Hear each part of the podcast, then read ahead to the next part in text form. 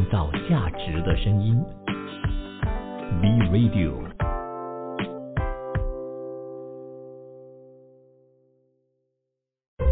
一段文字，一寸养分，一种体悟，一份感动。儿童文学品读会。儿童文学品读会，您日常的生活点缀。你好，我是 Vincent 武维。很多人呢，其实在买百科全书的时候呢，就会觉得啊，哎呀，我买了那么贵的一个百科全书之后呢，孩子好像未必会去看，会去读的。所以要怎么样买到一部好的百科全书呢？今天我不会在节目当中跟大家说要怎么样选百科全书的。但是呢，我今天的课题啊，其实跟百科全书有一定的关联。我爸呢，他从小应该说是在我从小的时候呢，都很爱买很多的百科全书。而那些百科全书啊，虽然非常的漂亮，非常的精致，但是老实说，我去翻它的几率呢，应该这一生当中没有超过十次。所以呢，我就试着站在绘本的角度，站在儿童文学的角度去看昆虫的形象。而第一部作品呢？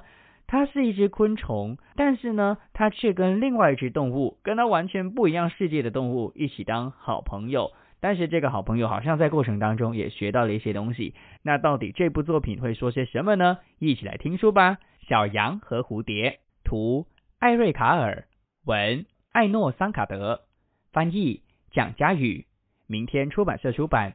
小羊和蝴蝶。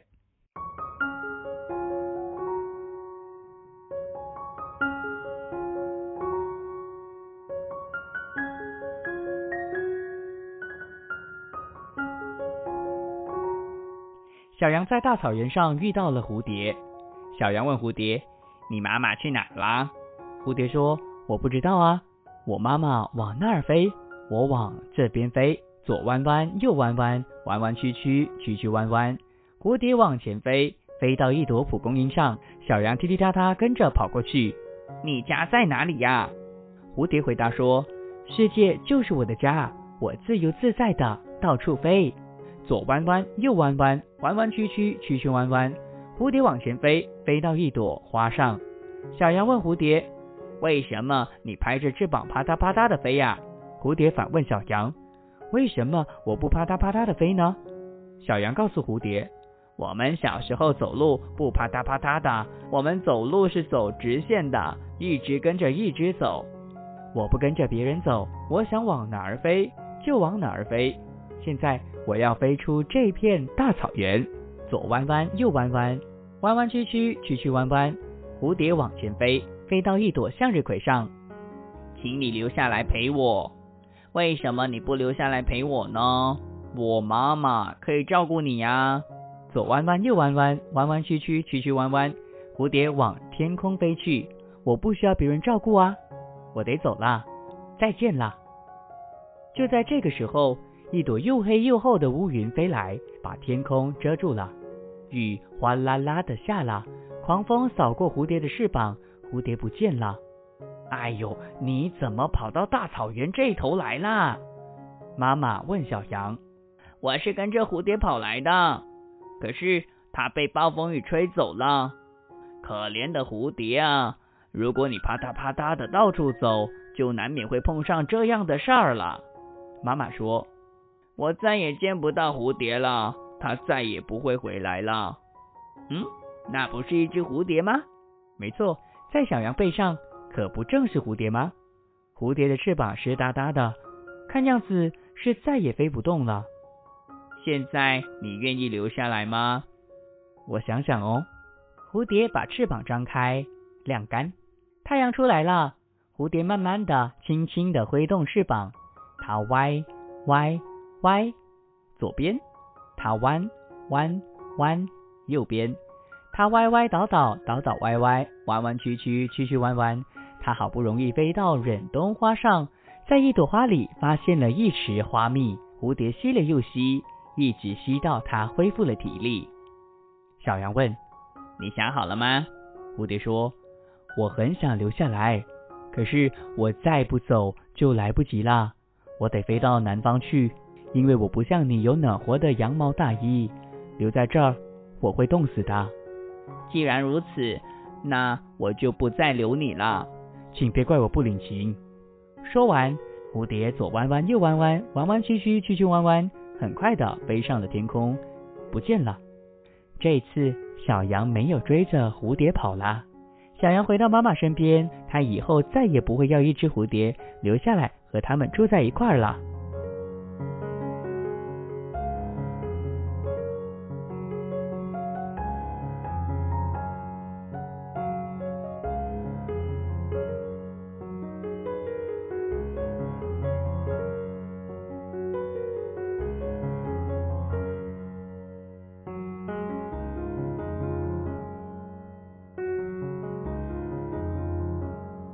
小羊和蝴蝶。其实我非常喜欢这部作品的文学之美，比如说在蝴蝶飞翔的时候呢，它特地用了非常优美的方式，左弯弯右弯弯，弯弯曲曲曲曲弯弯哦，这些呢是我觉得它形容那个蝴蝶婀娜多姿的体态。虽然看似这只蝴蝶非常的孤独，但是呢，你却不会觉得它非常的不开心的，因为它的的确确就是在做自己。而这部作品呢，最重要的点就是在于啊，其实可以教会孩子学会尊重不同个体的生活，不该干涉别人的生活的。就算羊。它真的对于这个蝴蝶非常的好奇也好呢，但也不至于会打扰到蝴蝶嘛，对不对？那甚至呢，让蝴蝶更加爱自己，更加肯定自己的。所以过程中啊，其实可以鼓励孩子要做自己。虽然从小鼓励孩子做自己呢，有时候可能会不小心让孩子变成一个很放任自己、会宠坏他的一个感觉的。但是我觉得做自己的一个前提是什么呢？就像像蝴蝶一样的，不耽误别人的生活，就是做自己。那在这边呢，其实我觉得作者非常的巧妙的运用了小羊是群居，蝴蝶是单飞的这样的一个不同的生活方式呢，两者碰撞，用趣味的对话呢，去让孩子有办法去了解要彼此尊重，不强求别人的这种道理。所以啊，这是一本非常之出色的绘本。最重要的就是呢，这位画家呢叫做艾瑞塔尔啊，他其实很喜欢用。拼贴以及涂刷的技巧呢，去让整个画面更加的丰富、更加的美的。而这种画风呢，是你必须要买了书之后，你才会知道它到底特别在哪里的。小羊和蝴蝶，创造价值的声音，B Radio。儿童文学品读会，您日常的生活点缀。你好，我是 Vincent 武维。接下来这部作品呢，其实啊，昆虫并不是主角。不过呢，他却在这部作品当中扮演着非常重要的角色，甚至呢，可以让孩子感受到一些，呃，我觉得是学习上、成长上的一个非常重要的一个环节啦。说的这部作品呢，叫做《一只臭虫、一头熊和一个男孩的故事》，英文名字呢叫做《A Bug, a Bear and a Boy》。作者叫做大卫·麦克费尔。那到底《About a Bear and a Boy》一只臭虫、一头熊和一个男孩的故事会说些什么呢？一起来听书吧。《About a Bear and a Boy》一只臭虫、一头熊和一个男孩的故事。作者大卫·麦克费尔。翻译高燕。外国教学与研究出版社出版。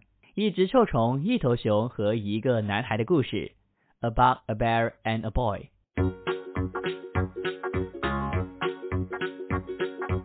这是一只臭虫，它很小；这是一只熊，它很大；这是一个男孩，他比臭虫大，但比熊小。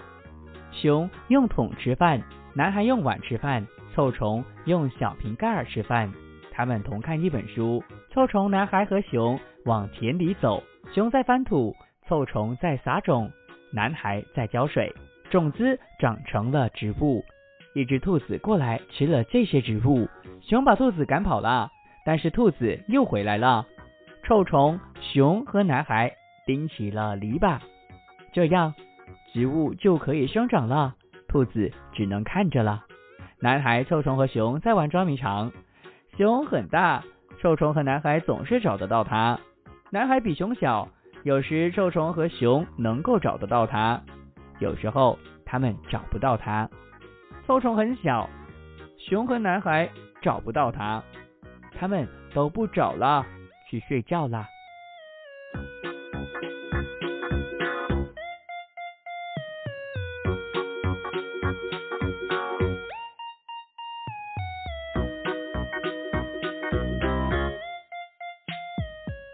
男孩坐在浴缸里，他在玩小船。小虫坐在小船上，熊太大了，不能坐在小船上，也不能坐在浴缸里，他就坐在地板上。熊在吹小船，他还吹出波浪来，浪太大了，小船翻了。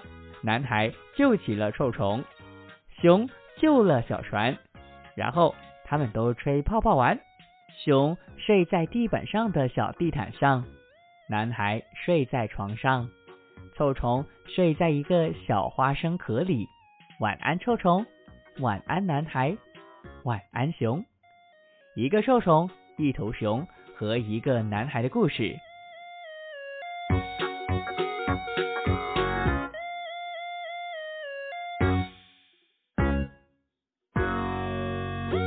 About a bear and a boy，这个故事呢就是如此的简单了。其实我非常喜欢儿童文学啊，有一个最大的原因就是呢，在这个世界当中啊，没有什么不可能的事情。而三个完全不同个体的这个角色呢，竟然可以和谐相处，甚至成为好朋友啊，就是这部作品最大的一个特色。你会跟随着他们非常平凡不过的生活呢，感受到每一个角色的社会定位。并且呢，感受到啊，他们都很可爱，都很好玩啦。尤其是啊，熊翻土，然后男孩浇水，还有那个臭虫，它负责撒种的这个过程，你就可以看得到，熊就是要用力量做事的，而男孩呢，就是不需要用非常多的力，而臭虫呢，就只能够做一些小小的事情，但是呢，也是非常之重要的啦。其实啊，这部作品真的没有什么情节哦。没有什么起承转合，没有什么特别需要说的一些故事，但是也因为它特别的平凡，没有什么故事情节，所以让这部作品非常的好玩。你们大家还记得我的节目的 ID 是什么呢？里头我就有说，一段文字，一寸养分，一种体悟，一份感动嘛。那我觉得儿童文学品读会啊，就是一个这样的一个一艘船，可以能够带着大家啊。去漫游这个完全没有故事框架的内容，让你感受得到这个故事背后淡淡的感动了。我很享受里头他们一起互动以及找对方的那个情节哦。作者很巧妙的用了他们各种不同大小的体格呢，去让他们呢可以互相的找对方，在抓迷藏的。你会感觉自己好像跟他们一起玩在一块的。而这样的绘本呢，也是很难让孩子。不去享受的，好了，说白一点就是孩子一定会看了这部作品之后呢，跟着这三个角色一起玩在一块，然后一起享受这整个过程的。当然，这部作品呢非常适合幼儿去看的，因为这部作品呢其实可以很迅速的让他们明白到什么是大中小，你甚至呢可以能够结合科学的课，让平常的课呢可以充满着故事的魅力。我呢，就是很常这样的，我很常就是教完书了之后，突然间要说一个故事，然后呢，都会用绘本、用儿童文学呢去吸引他们的目光，然后呢，可能我的课没有非常的精彩，但是他们都冲着要听故事而来我的课，所以或许大家呢，真的可以把这本书找出来，然后呢，如果你有教科学的话，我觉得这本作品呢是非常适合在你教大中小的时候用的一部作品，A bear about a bear and a boy。一只臭虫，一头熊和一个男孩的故事。而且值得一提的就是呢，这个出版社啊是一个语言研究的出版社，所以呢，这部作品其实大家会发现到，我一直都在 mention，我一直都有在强调书名有英文跟中文的版本。那重点就是这部作品呢，其实从头到尾它的中文字的下面都有英文，所以是一个双语的绘本。是非常值得大家收藏的。这些词汇呢，是作者有特别去标示出来，让孩子呢在读绘本的过程当中，也可以能够学习到新的文字，也就是生字啊。所以这部作品呢，我觉得是非常值得收藏的。一只臭虫，一头熊和一个男孩的故事，创造价值的声音，B Radio 儿童文学品读会，您日常的生活点缀。你好，我是 Vincent 武维。你有没有想过，如果有一天你突然间变成一只虫的话，那个生活会是精彩的呢，还是会带给你困扰呢？这部作品呢，就是在说有一个男孩，他突然间变成虫的一个故事，说的就是卡夫卡变虫记啦。现在就给大家朗读这一部作品《卡夫卡变虫记》，文劳伦斯·大卫，图戴勒菲尼。杜朗，翻译严培建，南海出版公司出版。《卡夫卡变虫记》。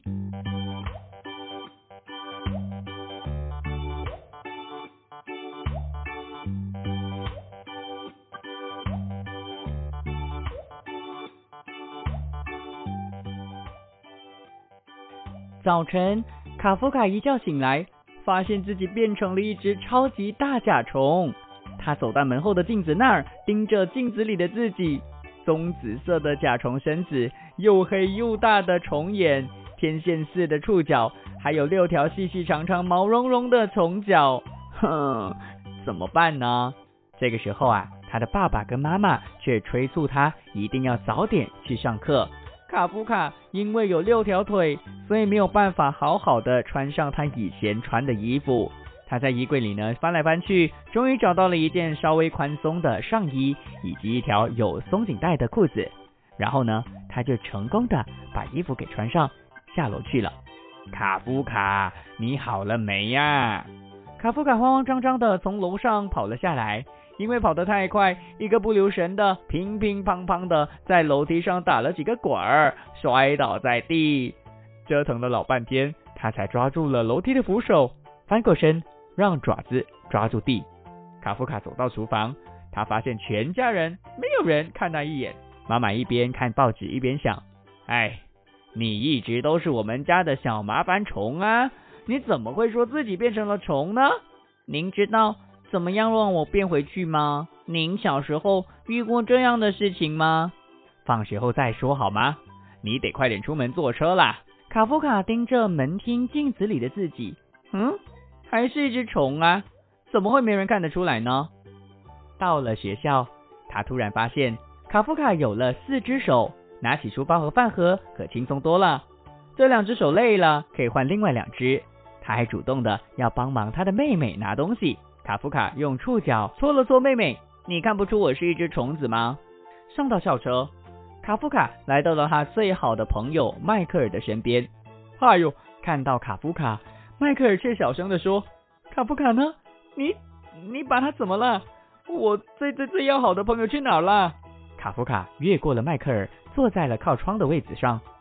是我啦，我一觉醒来就这样了，根本没有人看得出来，我该怎么办呢？嗯，怎么会这样啊？我不知道啊。疼吗？不疼。那要不要去看医生，吃点药啊？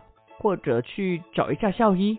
你觉得你见过上二年级的虫子吗？反正我觉得没有啦。迈克尔转过脸，不再盯着他的好朋友。到了学校，大家冲下车，一路嘻嘻哈哈、吵吵闹闹的往教室走去。呃，咱们要进去吗？说不定去图书馆的时候可以查一些资料，看看你是属于哪一种甲虫，你觉得呢？也许查得到吧。要是非得当虫子，那我应该也得要弄清楚自己是哪一种虫子啊。你说会不会我本来就是一只虫子，只是一直没有人发现呢？哎呦，要是真的是这样的话，我早就发现了呀。迈克尔说。上课的时候，老师问大家二乘三等于几？卡夫卡喊道：“六。”卡夫卡在黑板上演示了一下，他画了一只六条腿的椭圆形甲虫，一边三条腿，两边就六条腿啦。体育课上，老师让大家练习带球和射门。迈克尔当守门员，卡夫卡冲上前去，把球踢到了自己的甲壳上，然后用触角重重一顶，足球咻飞到天空，然后越过了迈克尔的头顶。猛进了龙门。最后一堂课，老师带全班去图书馆。卡夫卡取下了一本大百科全书《昆虫鉴》。哎呦，还好那么大的虫子只有你一个呢。我想想啊，要是所有的虫子都像你那么大的话，嘘，这里是图书馆。迈克尔指了指第六页上的一张大图，上面那只甲虫简直就跟卡夫卡一模一样，只不过。没有穿上上衣和裤子啦。卡拉巴斯疑惑虫，卡夫卡念道：“嘿嘿，真有意思，能在书上看到自己的照片和名字，我能借回去看吗？”“当然喽。”卡夫卡把那张图片给老师看。“您觉得他跟我像吗？”老师笑说：“别傻了，孩子。两个好朋友就这样一起坐校车回家。一天下来，除了迈克尔，完全没有人发觉到卡夫卡变成了甲虫。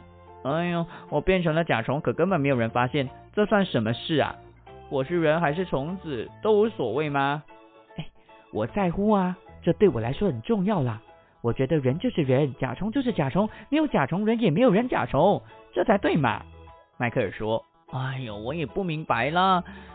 哼，那我该怎么办呢？要怎么变回去呀？不知道啊。虽然做一只甲虫好像也没有什么，对不对？”下车的时候，妹妹指着哥哥对朋友说。他以为他是只虫子，说着，大家就笑了。晚餐时间，爸爸妈妈叫卡夫卡吃东西。爸爸抬头一看，一只巨大的棕紫色甲虫盯着他。啊，你是卡夫卡？是我啊，不是演出服，我变成虫子了。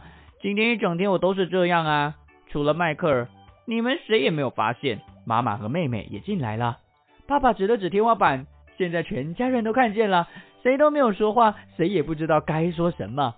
卡夫卡一动也不动的挂在天花板上，看上去像盏吊灯。我根本就不想要当虫子啊！可今天我一起床就是这个样子。后来，卡夫卡哭了起来，大滴大滴的甲虫眼泪落在了地上。你们会伤害我吗？会拿杀虫剂来喷我吗？像对付后院的虫子一样？当然不会啊，也绝对不会。你会蛰我吗？妹妹说。卡夫卡摇摇他的触角，不会啦，我身上一根刺都没有。就算有，我也不会蛰你们的。就这样，全家人紧紧的抱着他。爸爸妈妈亲了亲他的虫子脑袋。对不起啊，我们之前一直没有发现。爸爸说。真对不起，我从来没有认真听你说话。妈妈说。卡夫卡爬上床，用六条腿把被子拉过来盖在身上。我现在变成虫子，你们还爱我吗？我们永远爱你，不管你是男孩还是虫子。爸爸妈妈说。家人离开了房间，很快卡夫卡就沉沉的睡着了。第二天早上，卡夫卡一觉醒来，发现自己已经不是虫子了。他伸伸胳膊，伸伸腿，咦，没错。我不是虫子了，卡夫卡又嚷又叫，高高的跳到空中，耶！他大喊了一声，冲下楼去给大家看看他小男孩的样子。卡夫卡的甲虫日记就此结束。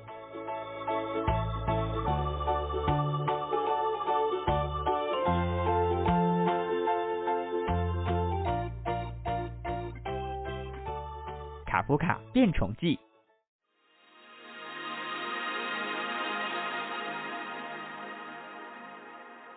造价值的声音，B Radio。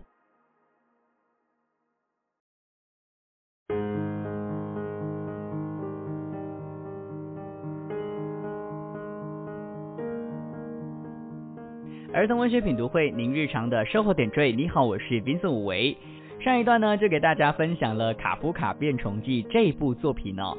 其实这部作品呢，作者是根据古罗马诗人奥维德的《变形记》所描述的许多变形的神话故事所改编的，灵感呢也来自于《变形记》这个伟大的著作的。其实它算是一个非常传统的儿童图书哦，左边是文字，右边呢是文字所发生的事情，也就是图的。正经八百的排版呢，加上莫名其妙的故事情节呢，真的可以让人觉得很冲突。然后呢，这个冲突啊，却成为了这一部作品的最大的特色了。一开始啊，我觉得呢，它就是只会描述什么呢？描述它变成这个甲虫之后的困扰而已的。谁知道后面它却倒挂在墙上。它倒挂的时候，我其实是吓到的，因为那个画面呢，就突然有一个甲虫超大一个，然后它是倒转的。那其实我就觉得非常的有趣啦，我相信我这个大人喜欢呢，孩子也会跟着我一起非常喜欢这部作品的。而且虽然它是一只虫，但你完全不会觉得恶心，因为它的画风非常的可爱。反正我觉得这部作品呢是可以借机啊，让他们想象自己变成其他昆虫的时候，生活会是怎么样的，到底会是好事还是坏事的。而说到好事或坏事的话呢，我觉得我最喜欢的其实并不是卡夫卡变成虫的情节哦。我觉得因为是儿童文学嘛，所以总会有很多意想不到的事情呢，是可以让剧情合情合理的。我最喜欢的是什么呢？我最喜欢的就是图中的卡夫卡真的变成虫了，但是父母亲却完全看不到他变成虫，也完全没有注意到他孩子变成不一样的人了，甚至妈妈还说：“你本来就是懒惰虫。”这样的话。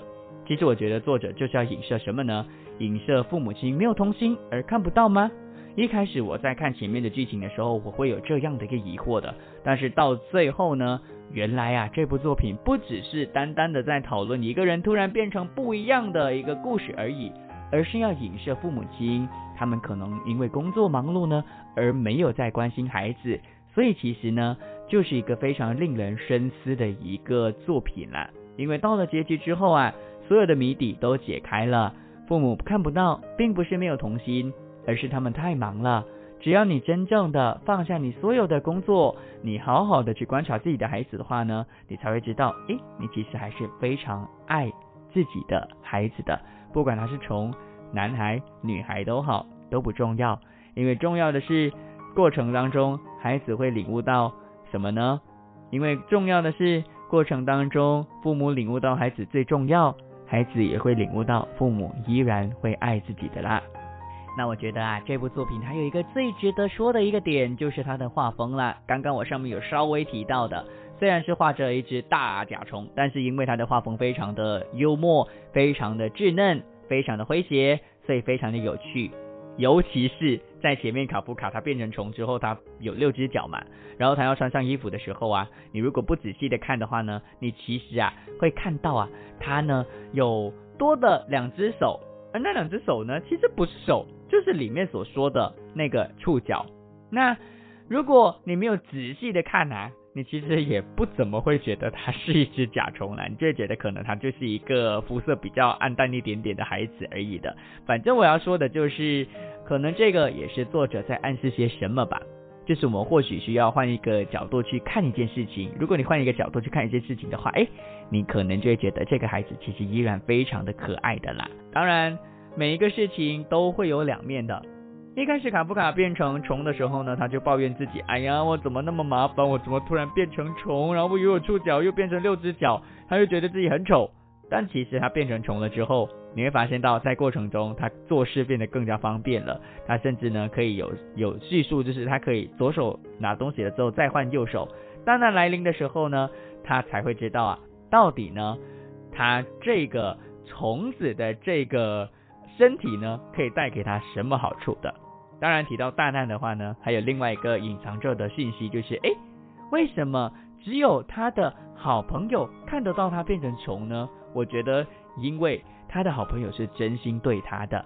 就在这个大难临头的时候，患难见真情，你才会知道，原来他才是真正的好朋友，他才是会真的体谅你，甚至呢，你变成虫了之后，还会跟你一起进去图书馆去找寻答案，不会排挤你，也不会看不起你的啦。所以这部作品，我觉得它不止好玩，里面其实有隐藏着非常非常多的讯息呢。是我今天在儿童文学品读会基于啊时长的关系，没有办法好好的跟大家非常深入的去分析的。所以有办法的话呢，你们自己把这本书给买回家，自己去感受一下，到底这部作品它多么的好玩，然后隐藏着多么多的讯息。卡夫卡变宠记，